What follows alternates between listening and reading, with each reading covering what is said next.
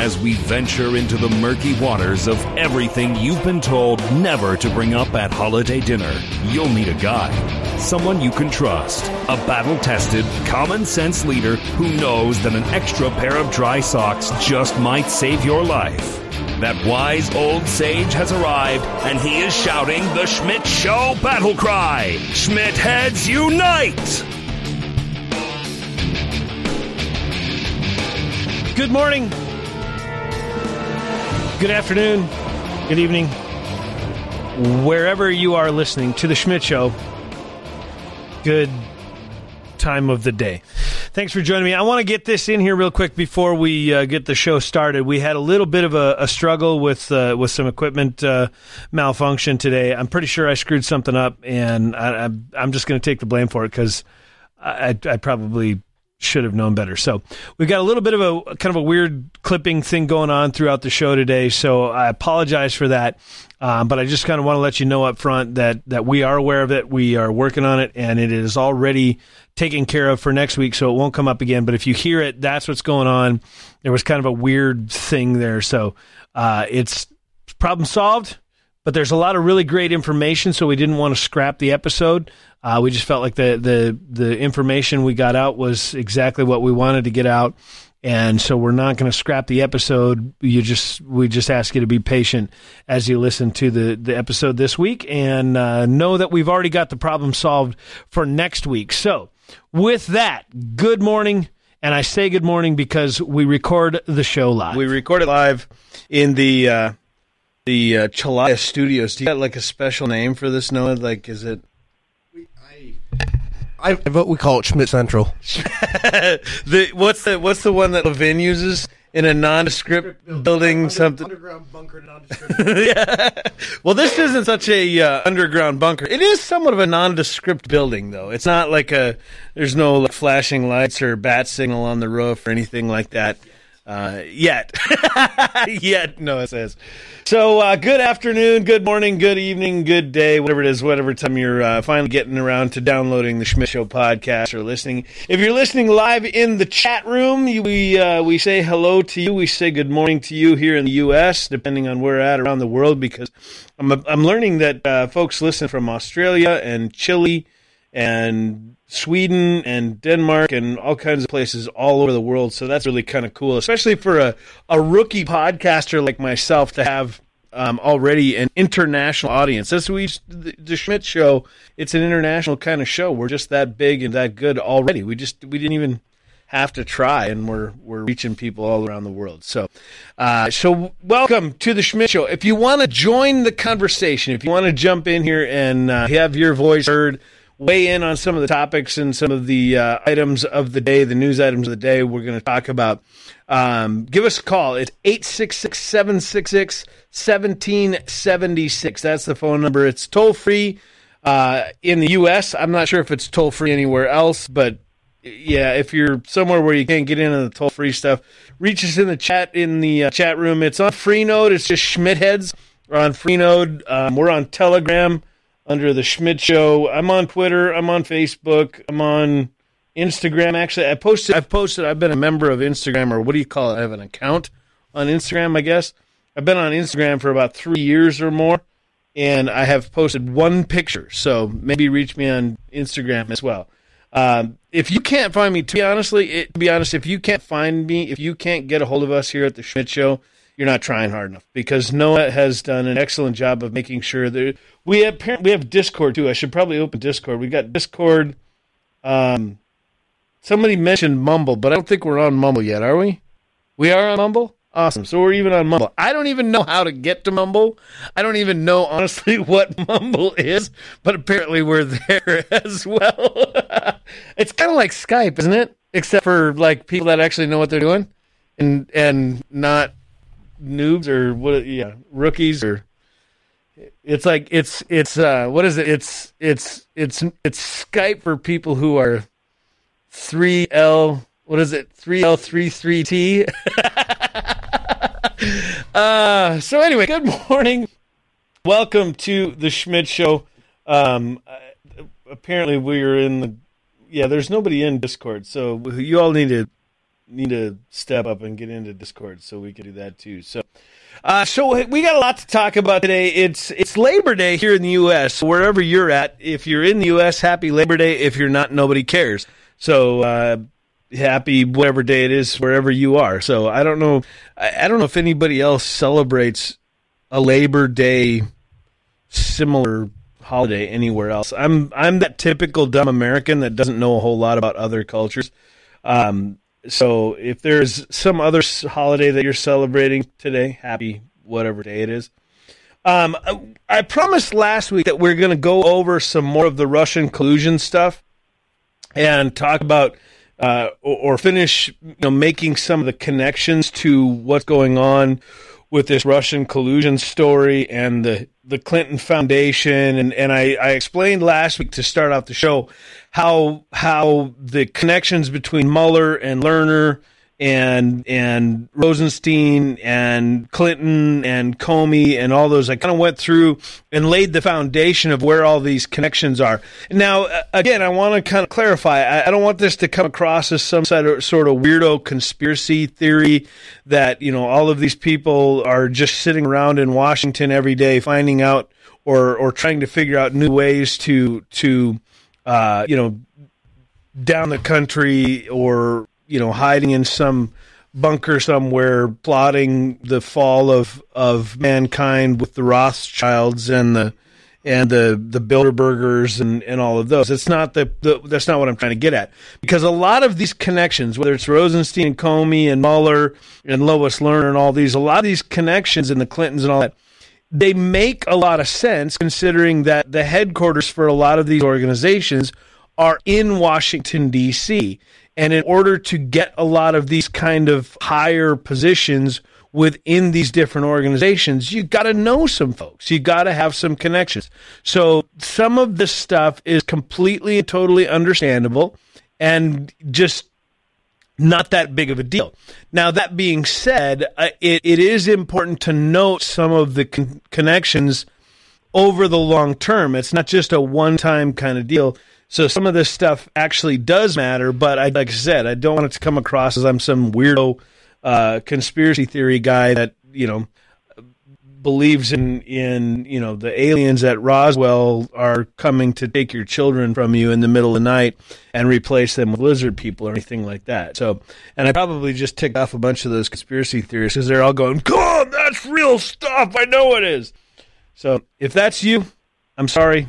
I'm just not there yet. You're going to have to give me more convincing evidence. Um, so, but before we do that today, uh, uh, because a, a, a, listener actually sent me a, a, message here the other day and said, "Hey, I just finished episode three or episode two, and and I, I, I got a suggestion for you. Instead of doing the main topic or the main discussion first, save that for the end and just kind of go through the new stuff first. That way, you won't run run, run out of time." with the news stuff. So that's what we're to do. We're to we're to talk about a couple of the the current news items before we jump into all of the the uh, the the Russian collusion stuff and and get back into that. One of the ones I want to talk about is there's a story out of the L.A. Times um, just last week. I believe it was I think the 29th, so whatever day that was. With that is the thir- Thursday, was it 29th, Thursday, or what day was that? I think it was Thursday. Let me get my calendar up here.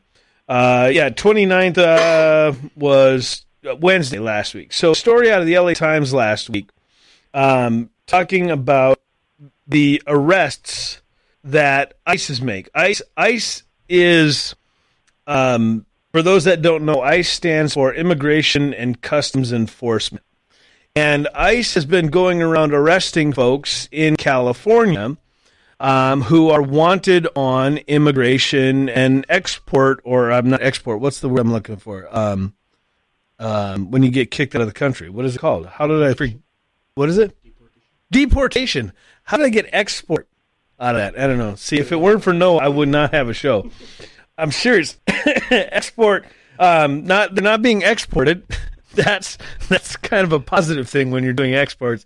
They're being deported. So these these uh, these illegal immigrants that are being uh, deported or have deportation orders on them are being arrested by ICE, even though the cities or the counties or the states or whatever that they're in are quote unquote sanctuary cities. Well, it's causing some trouble out in California because the courts are saying, hey, wait a second, why are you coming into our courtrooms and arresting these people? The the you're causing a scene, you're putting the public in danger, arresting possibly dangerous criminals in the courtroom as opposed to arresting them, you know, when they get out of jail or or whatever. Well, ICE is simply saying, look, you guys have tied our hands. You you have put these people in a position to where they can escape these deportation orders because you're not telling us when you're releasing them. You're not doing your job in informing the federal government that hey, here is an illegal immigrant who is is being uh, released from prison or is being released from custody in one form or another at the jail where we can safely, in a controlled environment, arrest them and deal with them on the immigration laws that they have violated. And so you're forcing us to meet them at the courthouse where we know they're going to be because they're scheduled to be in court and we know that you've got them in custody so we can look at their their arraignment hearing schedules and their other uh, you know court hearing schedules and when they're there, we can then arrest them. And so ICE is having to to put and I don't know how much danger they're really putting people in, but they're essentially going showing up at the courthouse and arresting these people as soon as they walk out of the courtroom. Now, to me, that seems to make a lot of sense. If the if I know where the bad guy's going to be, why not go arrest him exactly where he's going to be? This isn't this isn't difficult math to figure out. And, and this is the problem with these sanctuary cities. The the job that they're trying to do or the thing that they're trying to do with these sanctuary cities or sanctuary counties or whatever it is, that what they're trying to do is is skirt federal law and they're thinking that they're making things better because we all know that illegal immigrants are all just wonderful, fine, upstanding citizens that would never do anything wrong and never break any laws, and certainly wouldn't be violent criminals in you know going to court for drug or or murder or rape charges or anything like that. They're, they probably were just pulled over for an innocent you know failure to use a blinker when they turned into the the Chick-fil-A parking lot to show up for the Bible study and the evil government decided to arrest the poor illegal immigrant. And we all know that that's just how it all is, right? I mean, these we would never imagine. I mean, it, to, to even suggest that any illegal immigrant would ever do anything outside of the law is is absurd. And and so ICE is this evil organization that's coming in and arresting these poor illegal immigrants who are just a victim of of happenstance because their Bible study got moved across town. And so they had to change their normal pattern and forgot to use their blinker. So along comes evil Trump administration and ICE and decides to deport them. Now, of course, I'm being absurd, I'm being facetious and all of that, but that, but in the end, that's what's happening. ICE is going to the courthouse where they know these violent criminals are, where they know the the drug dealers and the murderers and the rapists are going to be for their various court appearances, and they're arresting them there. And all ICE is saying is, hey, look, it's your fault. You did this. You put us in a position where we didn't have a choice. We can't come arrest them at the jails because you're not telling us when you're releasing them. And because they're quote unquote sanctuary prisons or sanctuary penitentiaries, we're not allowed in there. And so we have to come to where we know they're going to be in public at a given time. And and so this is this is the problem with this kind of mentality and this idea with with the illegal immigration stuff. So I, I was doing a report for my terrestrial show or doing a segment in my terrestrial radio show last week, and I was talking about. By the way, if you want to join me on the terrestrial radio show, you can do that. Just go to knoxradio.com and you can listen in there at our at our website. And and follow me there and, and call into that show as well and, and be a part of that show as well. It's Monday through Friday, three to six p.m. on Central Time, so you can you can do be a part of the Schmidt Show more than just the once a week podcast if you if you want to be a part of that. So, um, so anyway, I was doing this segment on my on my terrestrial show, and there's an audio clip of the current governor of of New York, Governor Cuomo of New York State, and he is in a debate because he's up for reelection and he's got a Democrat challenger that is somewhat of a radical leftist socialist type, you know, Bernie Sanders, uh, Andrea or Alexandria Cortez type person. And they're having this kind of this fight about who can who can out socialize or out criminalize each other. And Governor Cuomo of New York comes out and makes this statement that he says ICE agents are thugs. And that he said he was so proud of the state of, New York suing the Trump administration for ripping babies from their parents' arms, and that ICE agents are thugs. And so, to put in contrast, the people that the the radical leftist governor of New York State and the the radical leftist challenger that is challenging him and forcing him to go even farther to the left than he has in the past is calling thugs. I found an article. There's an operation by the ICAC, which is the Internet Crimes Against Children um, group or uh, agency within the the the Justice Department, and then there's another operation uh, within the the Immigration and Customs Enforcement Agency as well that worked hand in hand with the two together, the ICAC and ICE, uh, Inter, uh, Immigration Customs Enforcement, to arrest predators, sexual predators preying on children. They may in in three months. Get this: it, to, if you want to talk about an epidemic in society, sexual predation, sexual predation of children in in the U.S. is absolutely out of control. In three months, in March, April, and May, of 2018, these two organizations, ICE and the ICAC of the Justice Department, arrested 2,300 sexual predators. Just put that in a little bit of perspective. My hometown, the town that I grew up in, had less than 2,000 people in it. In three months, ICE and the ICAC arrested more people than in my entire hometown that were preying on children, sexual predators preying on children. And these are the people that are doing it. It's the ICE agents. It's the Justice Department agents. It's the FBI, the CIA, and all these other organizations and, and federal law enforcement agencies working hand in hand with your local law enforcement agencies, your county sheriff's departments, your local city police, and so on down the road. And and the the radical left of the Democrat Party that that is no longer the radical left that has become the the the mainstream. Governor Cuomo in New York is not some crazy radical out there, you know, Jim uh, Joseph Stalin, you know, Adolf Hitler kind of crazy. I mean, he's a he is your mainstream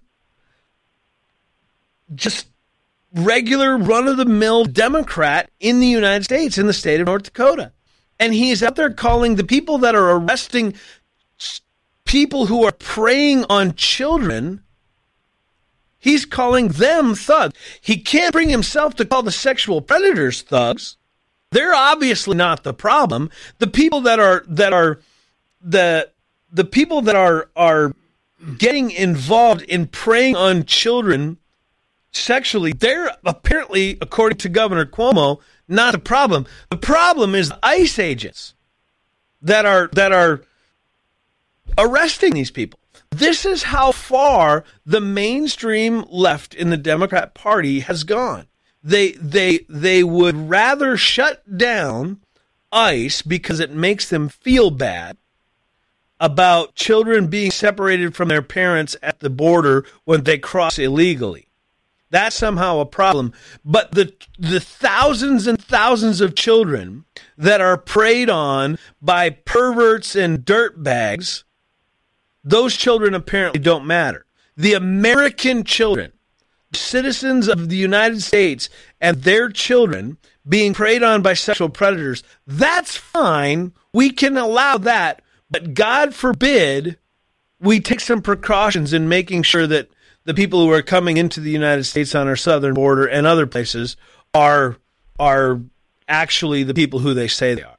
This is this is the kind of crazy that we're seeing from the mainstream Democrat Party in today's world. And so just kind of keep that in perspective. Every time you hear about a Democrat or a, a an Alexandria Cortez or a Governor Cuomo or Bernie Sanders or Nancy Pelosi or Chuck Schumer or any of these others, when they start calling for the abolition of ICE, just know that they want to abolish the organization that is arresting thousands of child sex predators.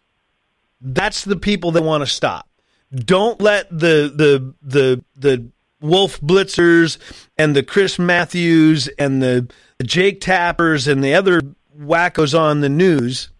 Don't let them fool you into thinking that ICE is somehow destroying the fabric of society because it's those guys that are putting their lives lives on the line and having to wade through the crap and the garbage and the absolute dregs of society, the worst of the worst of the worst of humanity to make sure that your children are safe from sexual predators. That's who the modern Democrat Party wants to abolish. That's the people that they want to put out of jobs. The, the, the insanity of this, I cannot explain how how insane that ideology is. The the the that somehow the problem is not the illegal border crossers. The problem is not the child sex predators. The problem is not the the the disgusting dregs of humanity. The problem is ICE agents. And listen to any Democrat, any modern Democrat in a debate in the next few months before the election in November, almost every one of them will have as part of their policy statement, we have to abolish ICE. It's an unfair, mean, uncompassionate agency. They, and and when they say that, just know that what they're actually saying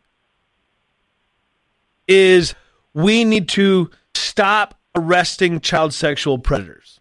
We need to take resources and manpower off the street in the fight against sexual predators because we want to protect illegal immigrants coming into this country.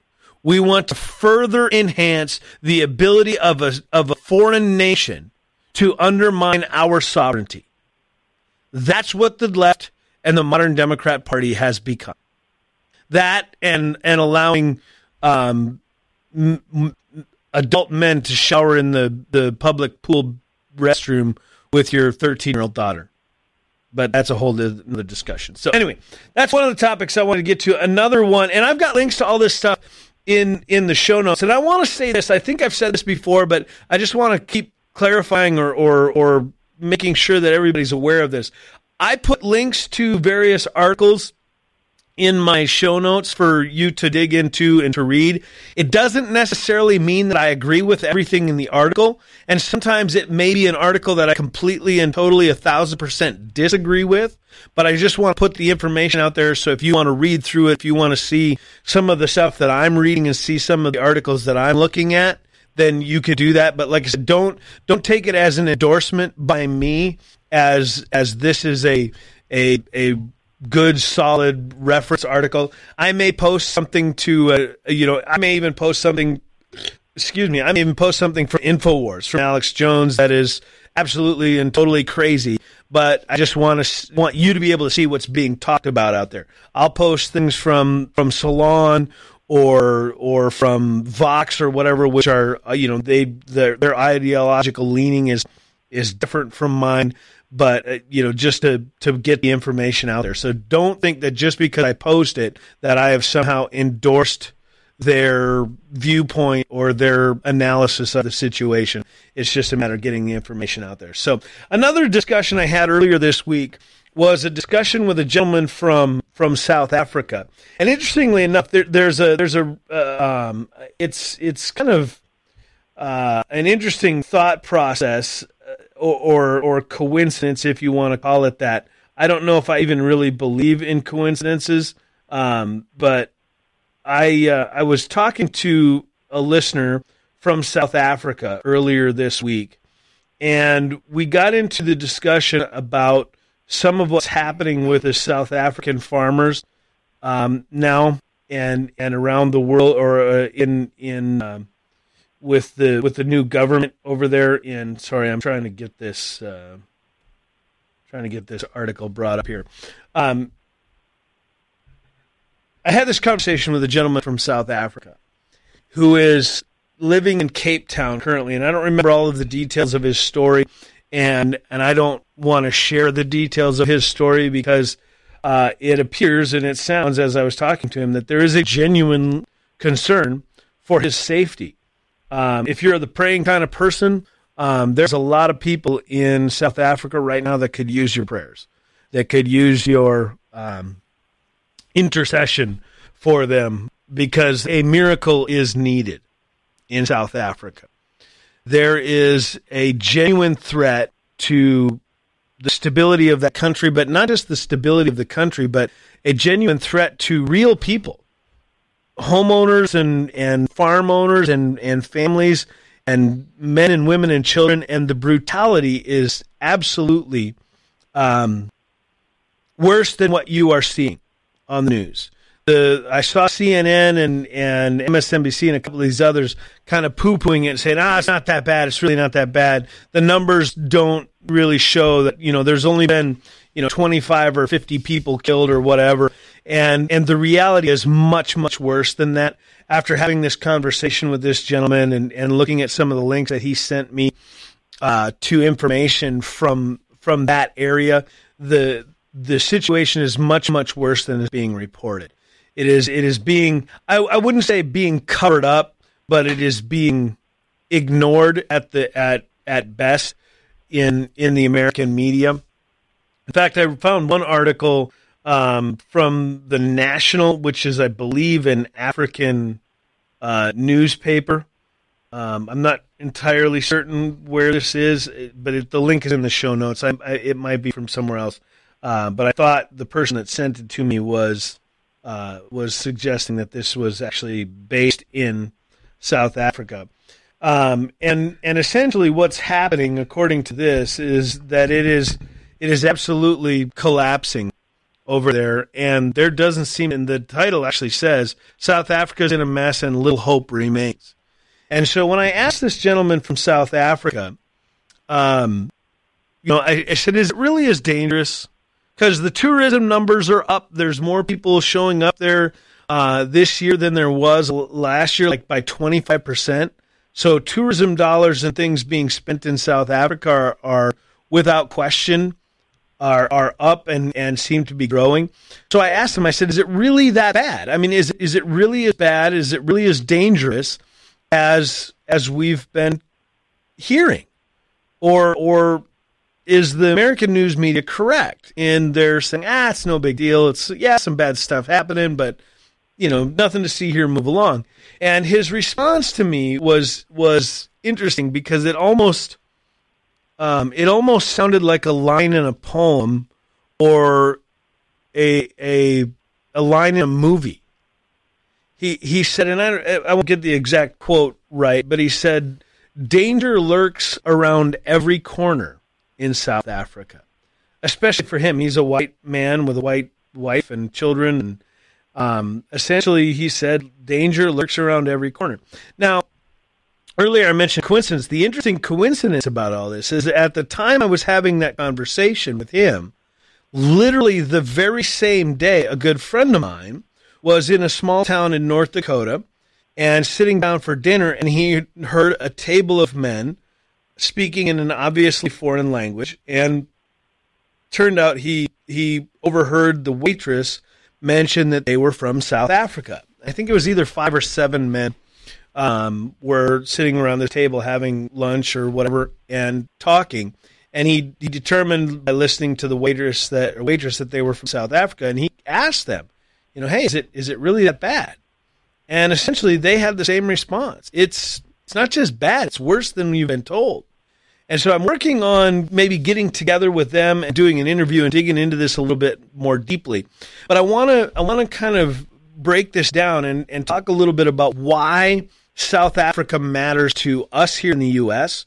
and why South Africa matters to really anywhere else in the world. Now, South, South Africa is not some global superpower like the United States or China or Russia or, or anybody like that. They're not some, you know, economic powerhouse that if the collapse of South Af- Africa happens, that, you know, that the entire world is going to starve because of the failure of their, of their, um, their farm economy and you know anything like that there will be some majorly majorly disastrous effects in in Africa and there will be some major major disastrous effects in South Africa itself. But you know for the most part we here in the United States won't really notice much. I mean economically it won't affect us all that much. You know from a food production standpoint it won't really affect us all that much I don't know exactly what South Africa's you know top exports and things are. I, I know there's some mining industry there. Um, I believe there's some diamond mining, and I, I, believe there's some gold mining there as well. I might be wrong on that, but I'm sure you can look it up. Wikipedia is pretty easy to, to navigate. But the, the point is, the United States will not be dramatically affected by the collapse or the the dissolution of or or even you know complete and total uh, failure of of the government in South Africa. It just won't affect the United States that much.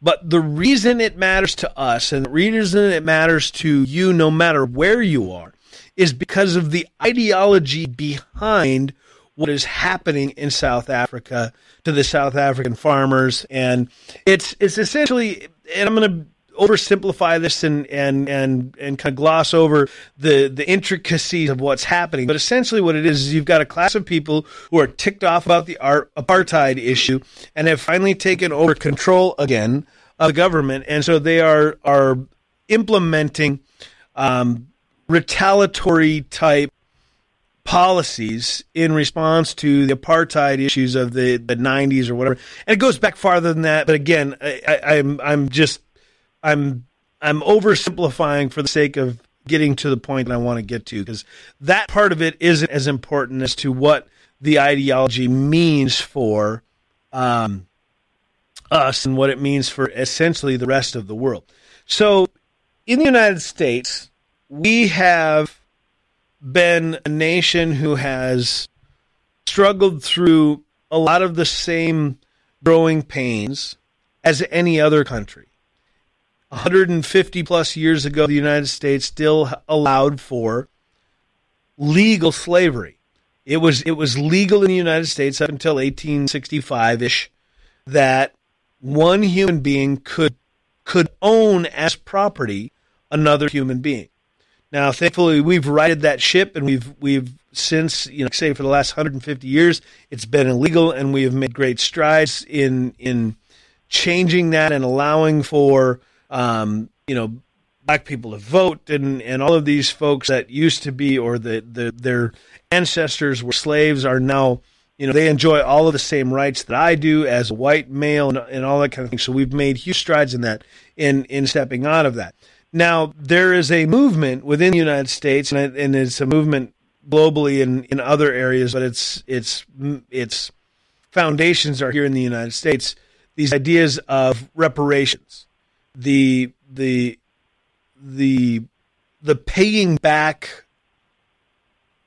for slavery the ancestors of those who were enslaved. So essentially, the idea was if you can prove legally or or through you know ancestry or whatever through ancestry.com or you know DNA and my 23andme or whatever you got to do. I don't know what they would how they would make that uh, um, adjudication, but when you can prove that your ancestors were slaves here in the United States, you would receive reparations. You would receive uh, a payment, some sort of check from the government that would be paid by tax dollars, or you know some other form of of compensation for the the oppression of your ancestors. The same movement is also talked about doing the same thing for Native Americans. we, you know, the the the belief that the white man came and stole their land, and therefore we need to pay them back for the land that we stole from them, and and it, they would then get some sort of, uh, you know, like say some sort of recompense or some sort of compensation for the injustice done to their ancestors 100 150 years ago. Now, that's kind of what's happening in South Africa. It's it's not quite the same, but that's you get the basic idea. You're all smart. You'll be able to figure what out, figure out what or, or understand what I'm talking about. But that's kind of what's happening in South Africa. Is there that there is a a movement being um, pushed to get recompense or get compensation or some sort of of payback to the the the black people who were victims of the apartheid era in South Africa.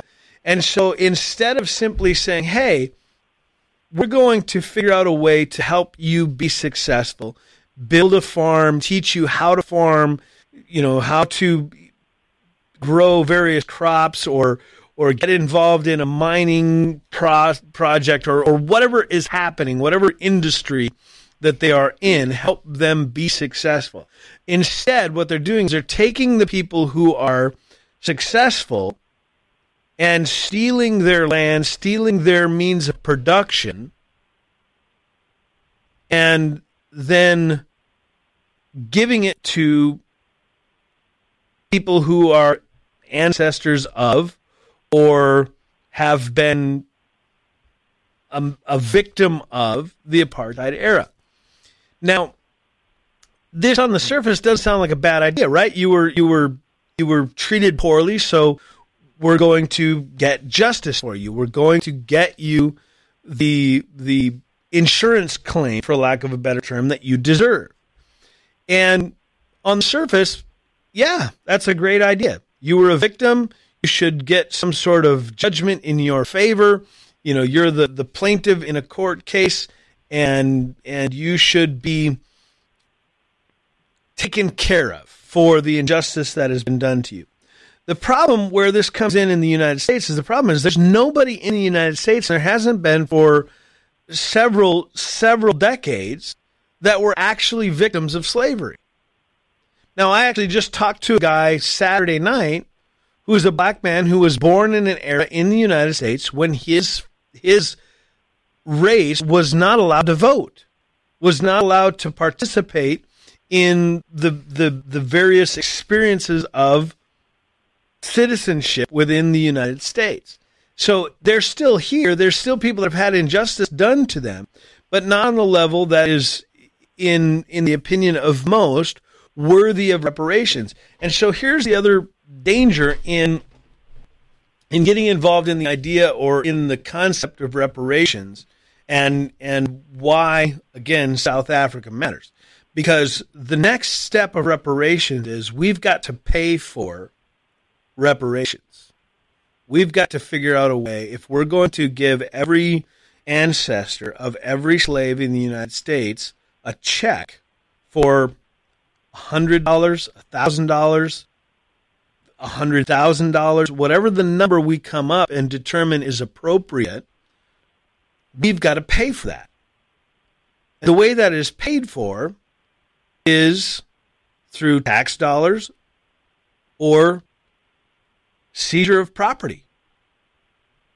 And if I own a farm, if you own a farm, and the government comes and says, you know, John over here, who was a victim of apartheid, who was a victim of slavery, who was a victim of whatever oppression, and it doesn't even necessarily have to be black people.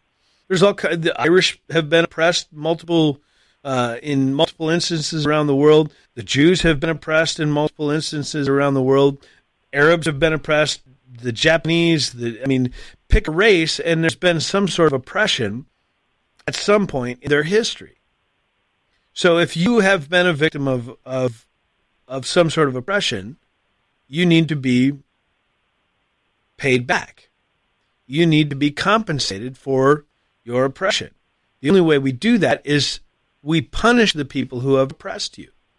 And the only way we punish the people who have oppressed you is seize their property, seize their, their money, and then give it to the person who's been oppressed. Now, if you're a farmer, if you're a a producer, and it doesn't even necessarily have to be farming, but if you're a producer and you have unfortunately because of your heritage been deemed as part of the race, a part of the heritage that oppressed people 100 years ago, even though you and no one you know has never been guilty of oppression, you get to pay back them or pay back their victims for their crimes. And not even their victims, you get to pay back the ancestors of their victims.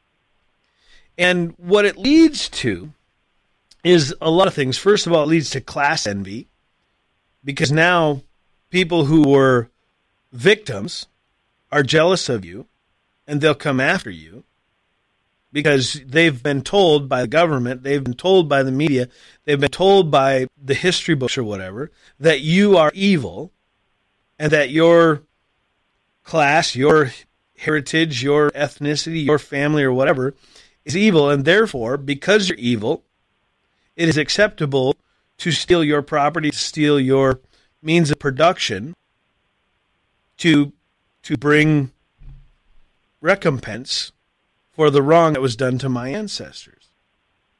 And it doesn't ever stop because what ends up happening is you end up in a situation like not quite the same, but much like the kulaks of Ukraine back in the 20s. The kulaks were very successful farmers and were producing lots and lots and lots of food for the Russians in the 20s and the early 1900s. And Stalin and, and his buddies decided that that was unfair that these these Ukrainian kulaks were successful. They were somehow getting an unfair portion of the profits, an unfair, unfair portion of the spoils of their production. And so they began to seize the property of these Ukrainian kulaks. And when the Ukrainian kulaks said, wait a second, you can't steal my property, then Stalin just said, well, fine, we'll just kill you then. And millions of Ukrainians were killed by Stalin and his regime. And what happened was the kulaks were the only ones who knew how to farm. And they were the only ones who knew all the tips and the tricks and the secrets. You know, they knew the one weird trick to be a successful farmer in Ukraine in the 20s. And so, since they were now being murdered by the thousands, there was nobody left to farm. And when nobody was left to farm, and all of the, the farmers were dead, and all of the farms sat idle because Stalin and his cronies didn't know how to farm, millions of Russians died of starvation. And that's where we're headed with the South Amer- South Africans.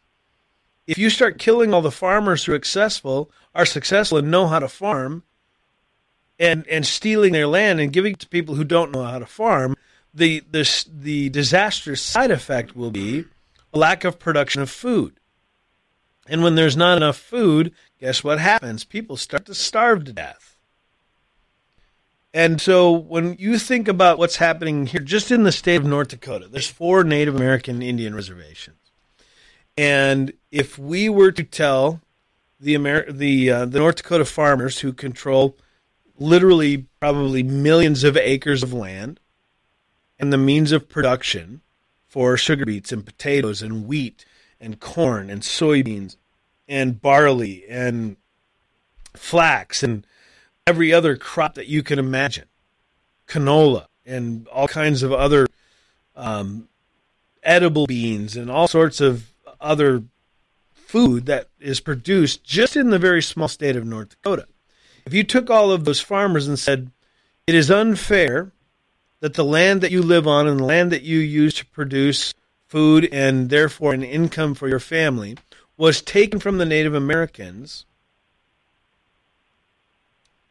And so we're going to take it from you and we're going to give it to the ancestors of the Native Americans because it was your ancestors who stole the land from their ancestors. Now, the Native American population in North Dakota is, is fairly small. And even though some of them may know how to farm, they would not have either the pop, the, just surely the numbers on how to successfully work, or, or they would have the numbers to to be effective in successfully working the vast number of acres of land in North Dakota, and a lot of them simply wouldn't have the knowledge. Now, they, it's not that they couldn't learn it, but farming in the United States, as it has in the in so many parts around the world, has become very complicated.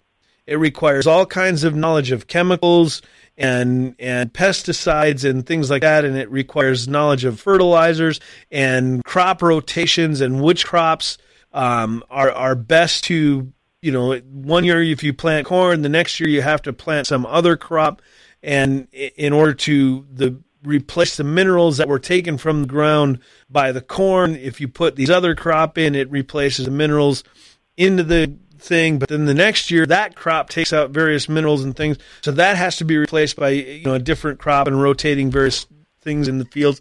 And there is a is an incredibly incredibly complicated process to effectively operate a farm in the state of North Dakota or anywhere for, for that matter. But if you take me uh, all of a sudden you take all of the people that have all of that knowledge and all of that skill and all of that wisdom on on how to produce and put it in the hands of a population that a doesn't have enough numbers, b may or may not have enough knowledge, and and c may or may not have the desire to even be involved in that industry.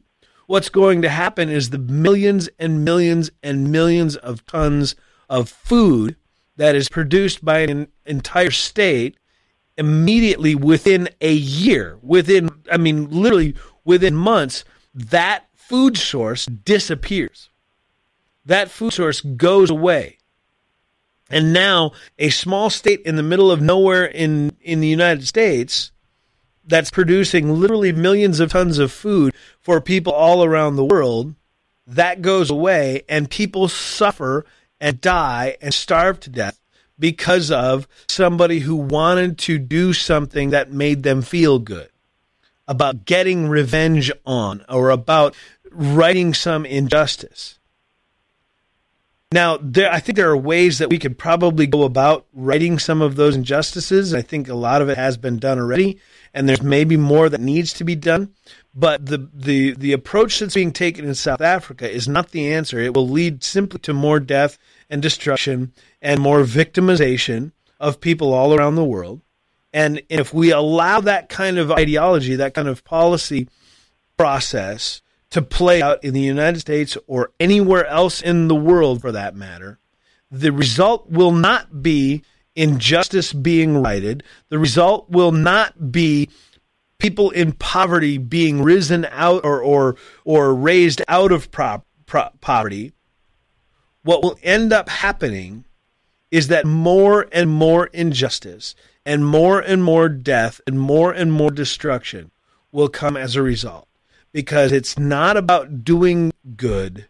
The it's the idea of the, the leftist ideology of doing what feels good and and sometimes doing what's right doesn't always feel good. And sometimes doing what feels good isn't always right. And so that's why South Africa matters to us, and that's why we need to be paying attention to what's happening in South Africa, is because that ideology is not just dangerous for people in South Africa, that ideology is disastrous for all of humanity. So that's my my thoughts on that. So keep an eye on that and be aware of what's going on there. I, I, I may have I feel like I may have rambled a little bit there.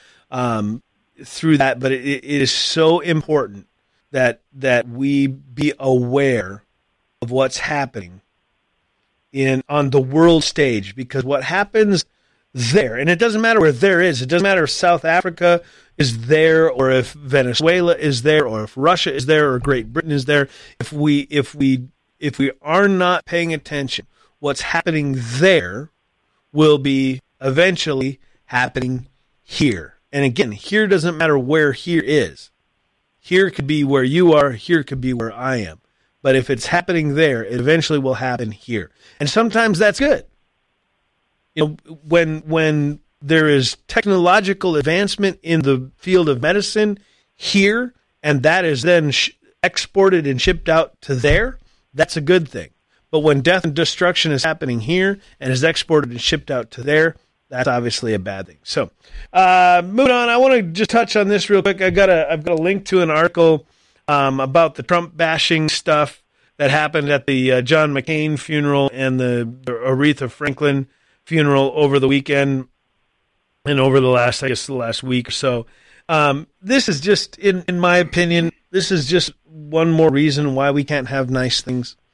Um, the this the the general stupidity of taking the funeral of Aretha Franklin, a unbelievable talent and, and a woman who brought so much joy to literally millions of people through her talent and skill as a as a musician and, and a, an artist, um, and taking that as a moment to bash a political opponent that you don't agree with, it's embarrassing and childish. Period.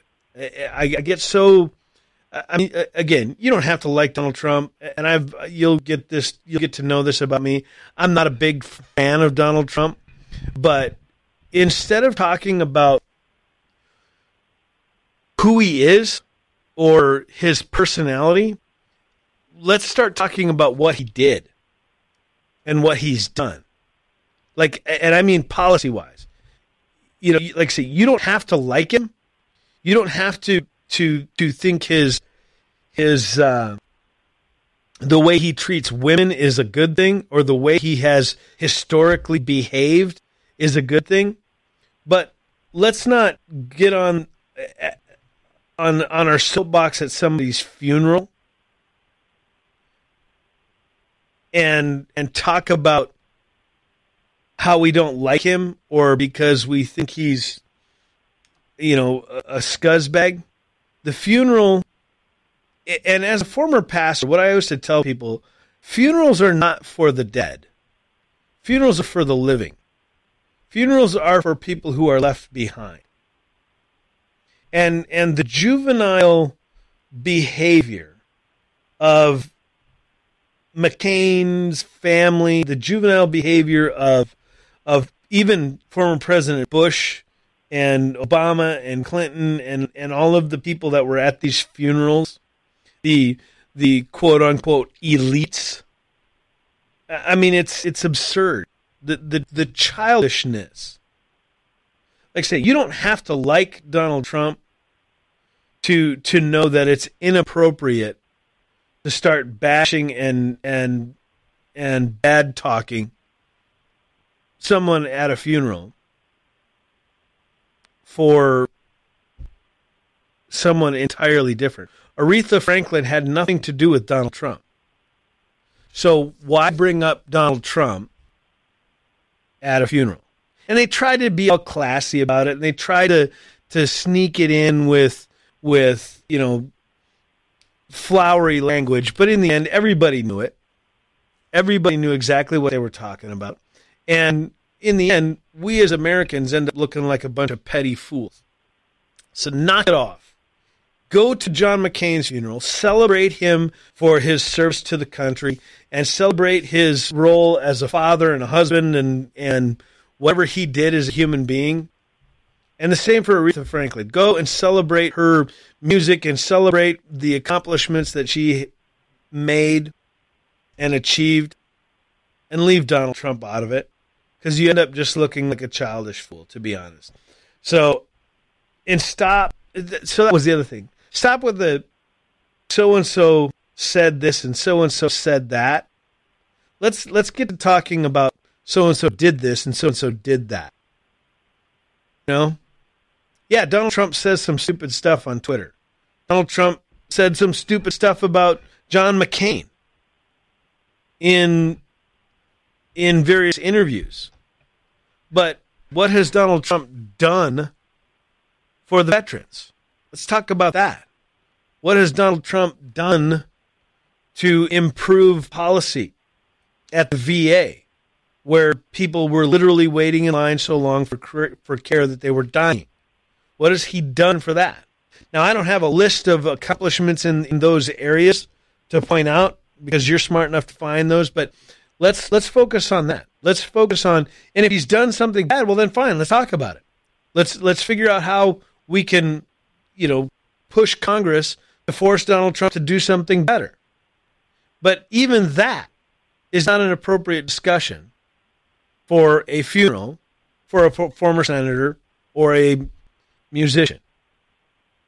Just celebrate the people who died, help their family get closure and move on, and leave the childish mudslinging and and schoolyard name calling for just that, for the schoolyards and and the mud pits. So we're going to run out of time before we get to the uh, Russian collusion stuff or get too deep into the Russian collusion stuff. But again, if you go to the show notes, you'll see some of the, the links to the articles um, that that are are that I've been digging into and reading some of the stuff, um, some of the uranium one deal stuff, and and um, the nuclear energy stuff. There's a there's a pretty interesting um, article I believe from 2013 by Pravda uh, that talks a little bit about some of this, and it's actually referenced.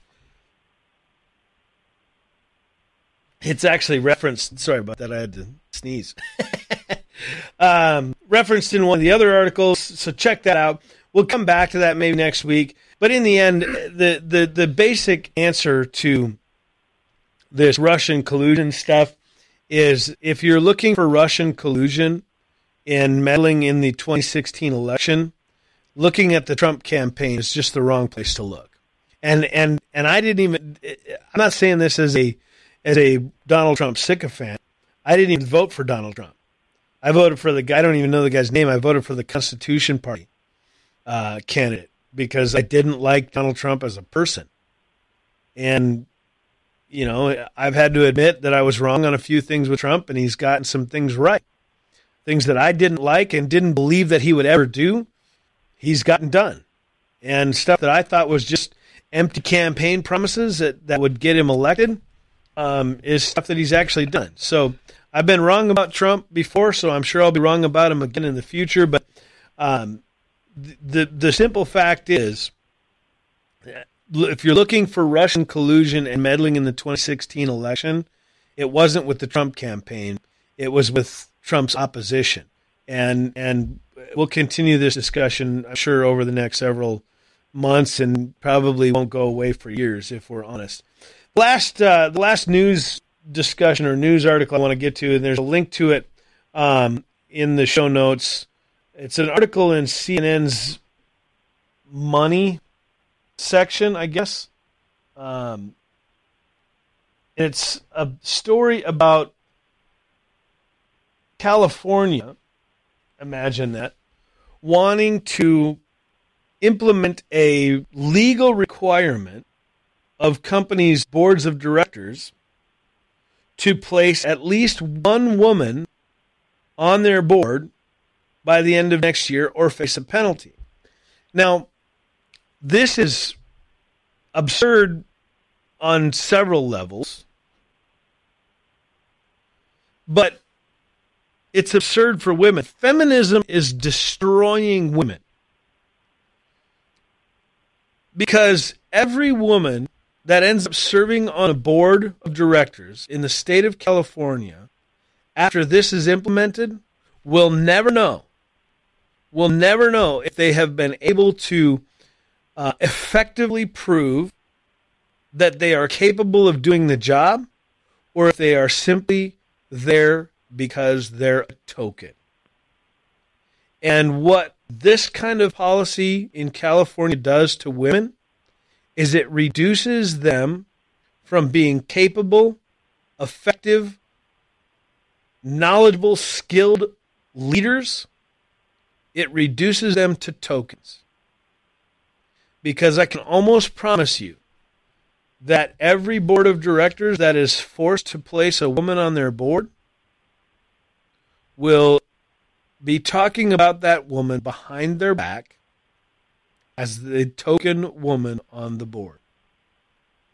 And if I were a woman on any one of those boards, I would I wouldn't even I wouldn't even degrade myself to apply for that position. Because that's exactly what it does. Is it degrades women to a point of saying, "We know you're not good enough to get on here and we know that you don't offer enough to this company to make it on this board on your own merits. So we're going to force them to take you on." And and I can't believe that feminist organizations are allowing this kind of thing. Because here's here's what we have learned about women over the last couple of years. We have learned that men are better at everything than women, including being women. The feminist movement has so destroyed the value of women that we have learned because of Bruce Jenner and who is now wanting to be called Caitlyn Jenner, we have learned that even men are even better at being women than women. When when when Bruce Jenner was selected as Woman of the Year by ESPN or whatever stupid group that gave him that award, what they said essentially was that, well, we know that men are better at everything. Now we know that men are even better women than women. Bruce Jenner, as a man, is a better woman than every other woman in the world that day.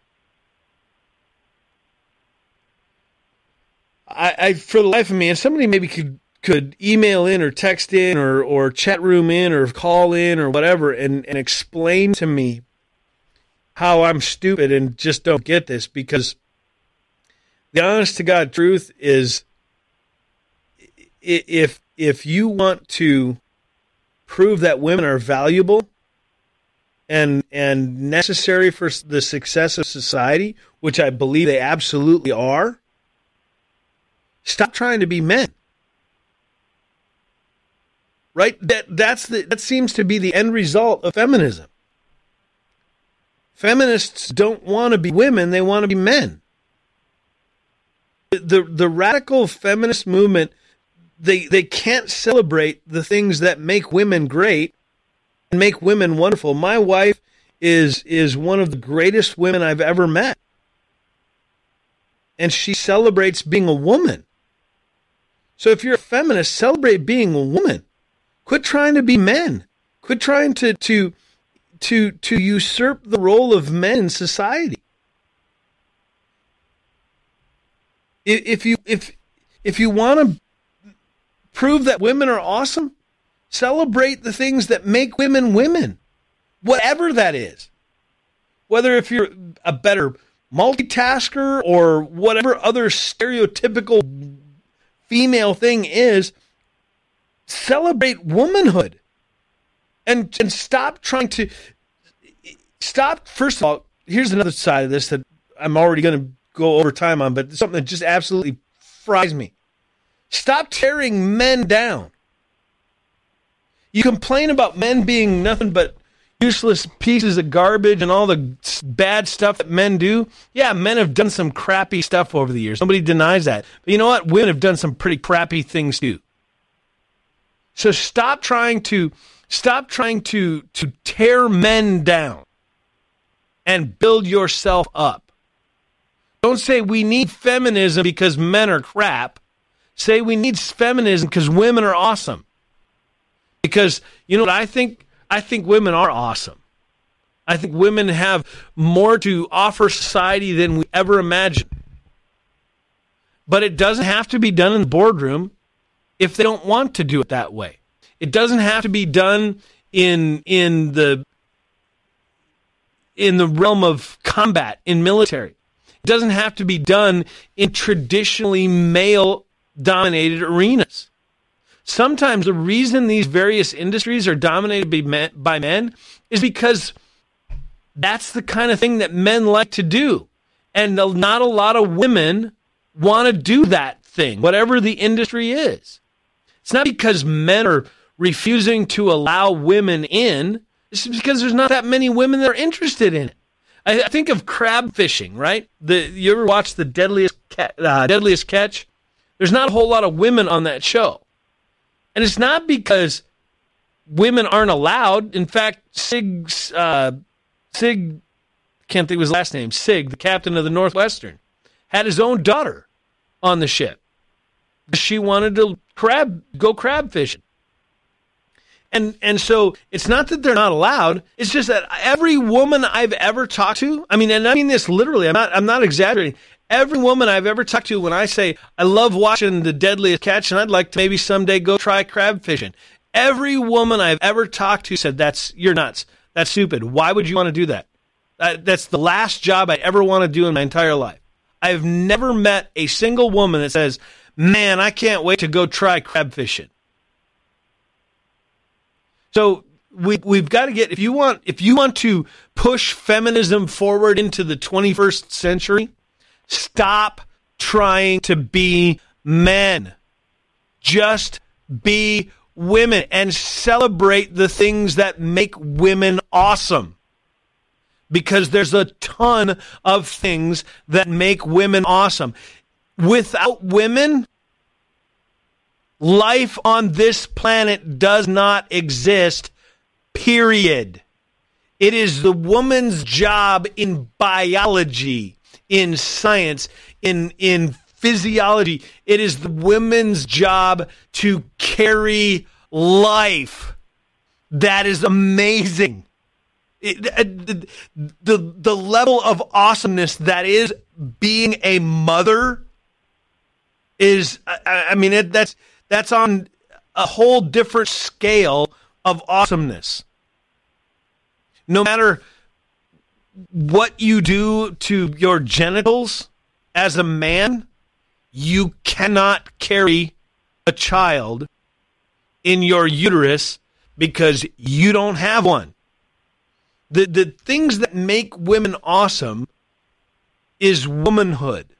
The things that make men awesome is manhood.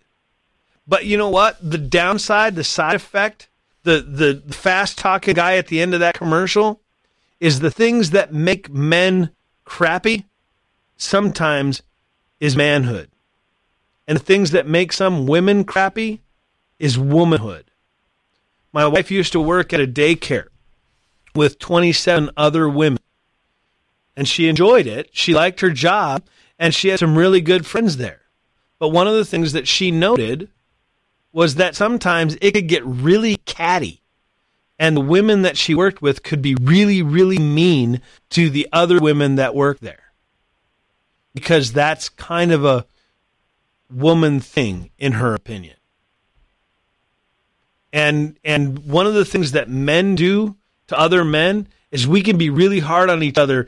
We think we're just ribbing each other, and giving each other a hard time. And it's all in good fun, fun, and it's a it's a it's a punch to the shoulder, and and we're just teasing a little bit. But I've also known men that have walked away from situations like that feeling absolutely beaten down and defeated because sometimes men can be really crappy to each other as well. We just do it a different way.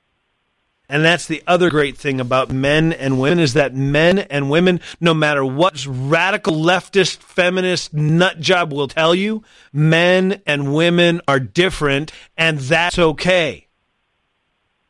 If you want to celebrate diversity, celebrate the things that make men and women different. If you want to celebrate diversity, celebrate the things that make African Americans and Asians and, and Europeans and Americans celebrate the things that make us different and complementary to each other.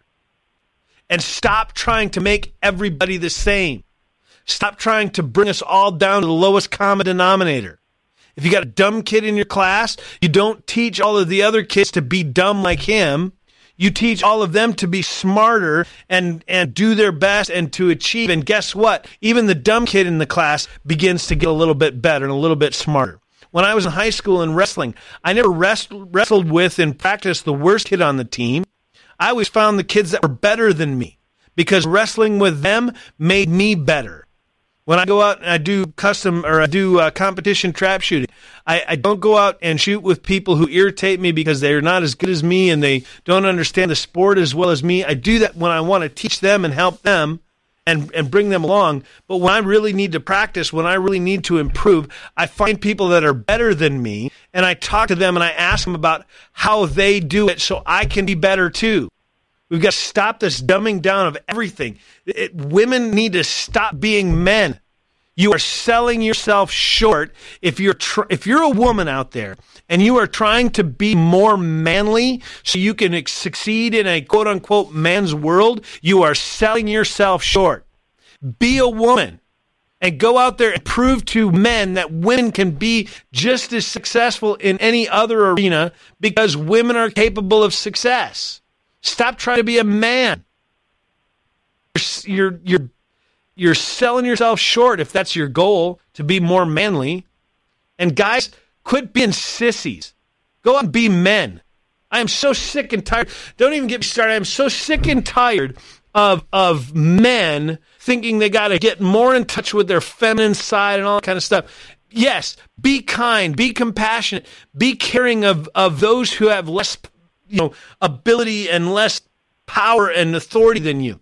You, if you want to talk about being a man, take care of those who can't take care of themselves. That's being a man. My job as a husband, my job as a father is to take care of those who don't have the ability to take care of themselves or simply don't have the resources to take care of themselves. My kids can't go out and get full-time jobs that pay bills and rent and all those sorts of things because my kid, my son has to go to high school and my daughter has to go to college and my wife goes out and does her part and works her job and all those sorts of things. But my job as a man is to take care of my family. Be a man. And being a man sometimes means being compassionate and caring and kind and all of that. Just, uh, uh, sorry, I get a little.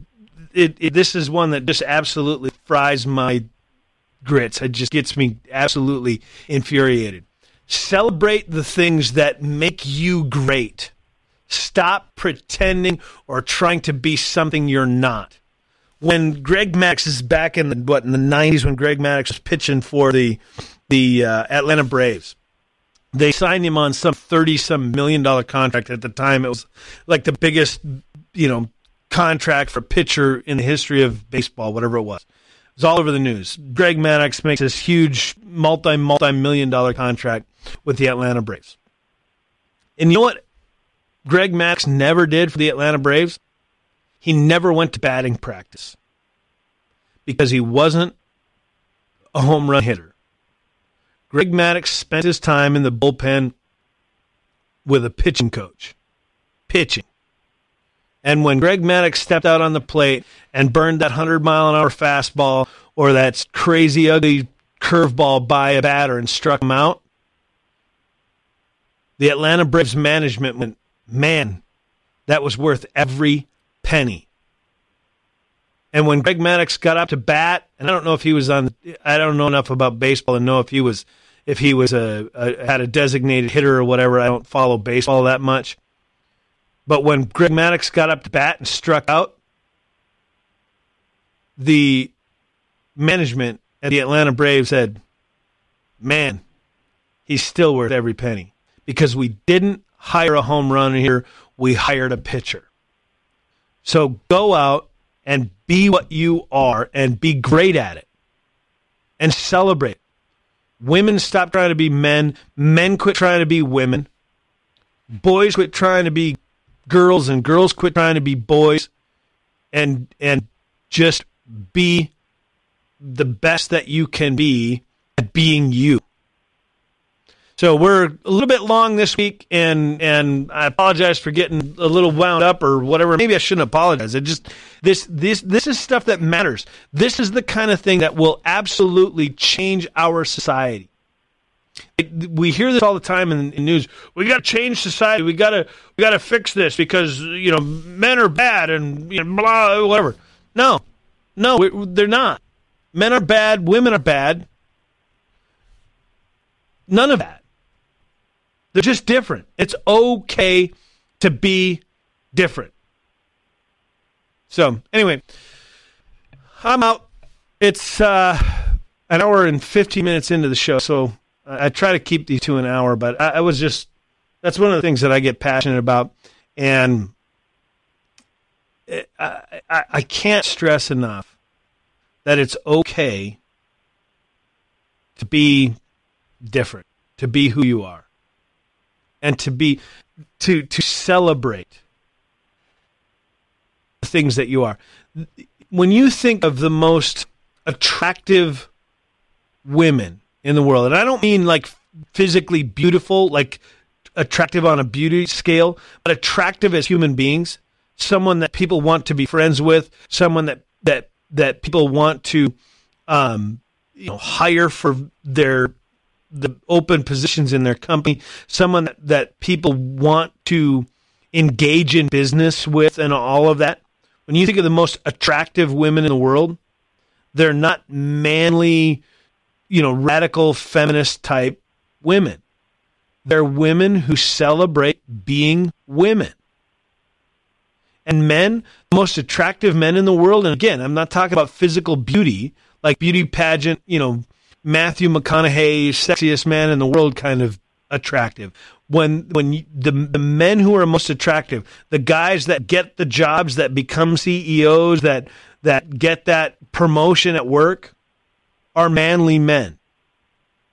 Men who celebrate being men and do the things that it means to be manly, like show up to work on time and be friendly and don't be a jerk to your coworkers and and just do your job and do it with excellence. Those are the people who are attractive. Those are the people people want to be friends with. Those are the people that women want to date. Those are the people that bosses want to promote and hire. Those are the people who win elections in in political races, all that kind of stuff. Celebrate being who you are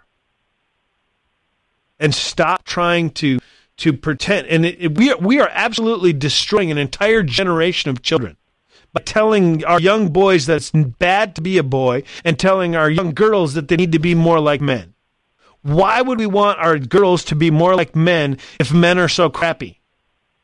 And why would we want our men to be women if women can't get jobs anywhere? Uh, it just it's insanity, the, the absurd nature of that cyclical loop of a of an argument. Anyway, I'm out of here. I got I got, I got to wrap this up. So we'll have to continue this discussion next week. I'm looking forward as the Schmidt show grows. As uh, I'm looking forward to seeing how this experience moves forward, and we begin to take phone calls and things like that. Just a, a, quick reminder of the phone number, if you do want to join us while we're live, it's 866 766 1776. You can find us on Freenode, uh, in the Freenode chat room. It's called SchmidtHeads. Um, we're on Twitter. We're on Instagram and Facebook. We're on, okay, what else are we on? No, we're on Discord. We're on Mumble. We're on Telegram. We're on, if you can't find us, you're not trying hard enough. Just go to the schmidtshow.com or podcast.theschmidtshow.com and you will find every different way to connect to us as you possibly can there. And that will continue to improve. And oh, also, the, I want to mention Patreon. We started a Patreon account. Um, I'm not begging for money, so if you want to support us on Patreon, go ahead. You'll figure it out. You're smart.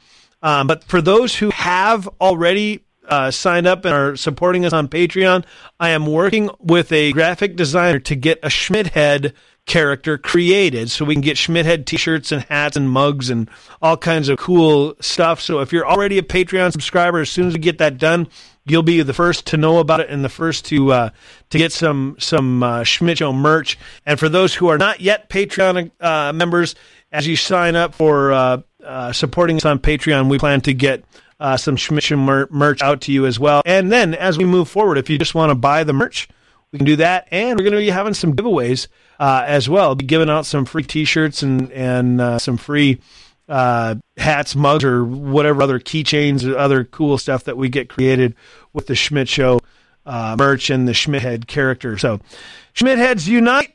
All that I don't know. I got to get my there it is. We got the outro going already.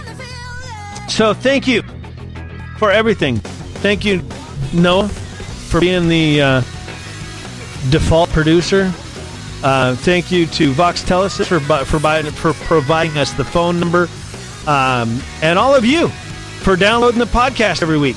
We've already reached um, uh, I don't know a couple thousand downloads already, um, just with from the word of mouth from you guys telling other people about it. So I'm out of here. I'm Brad Schmidt. We'll see you next week on the Schmidt Show podcast.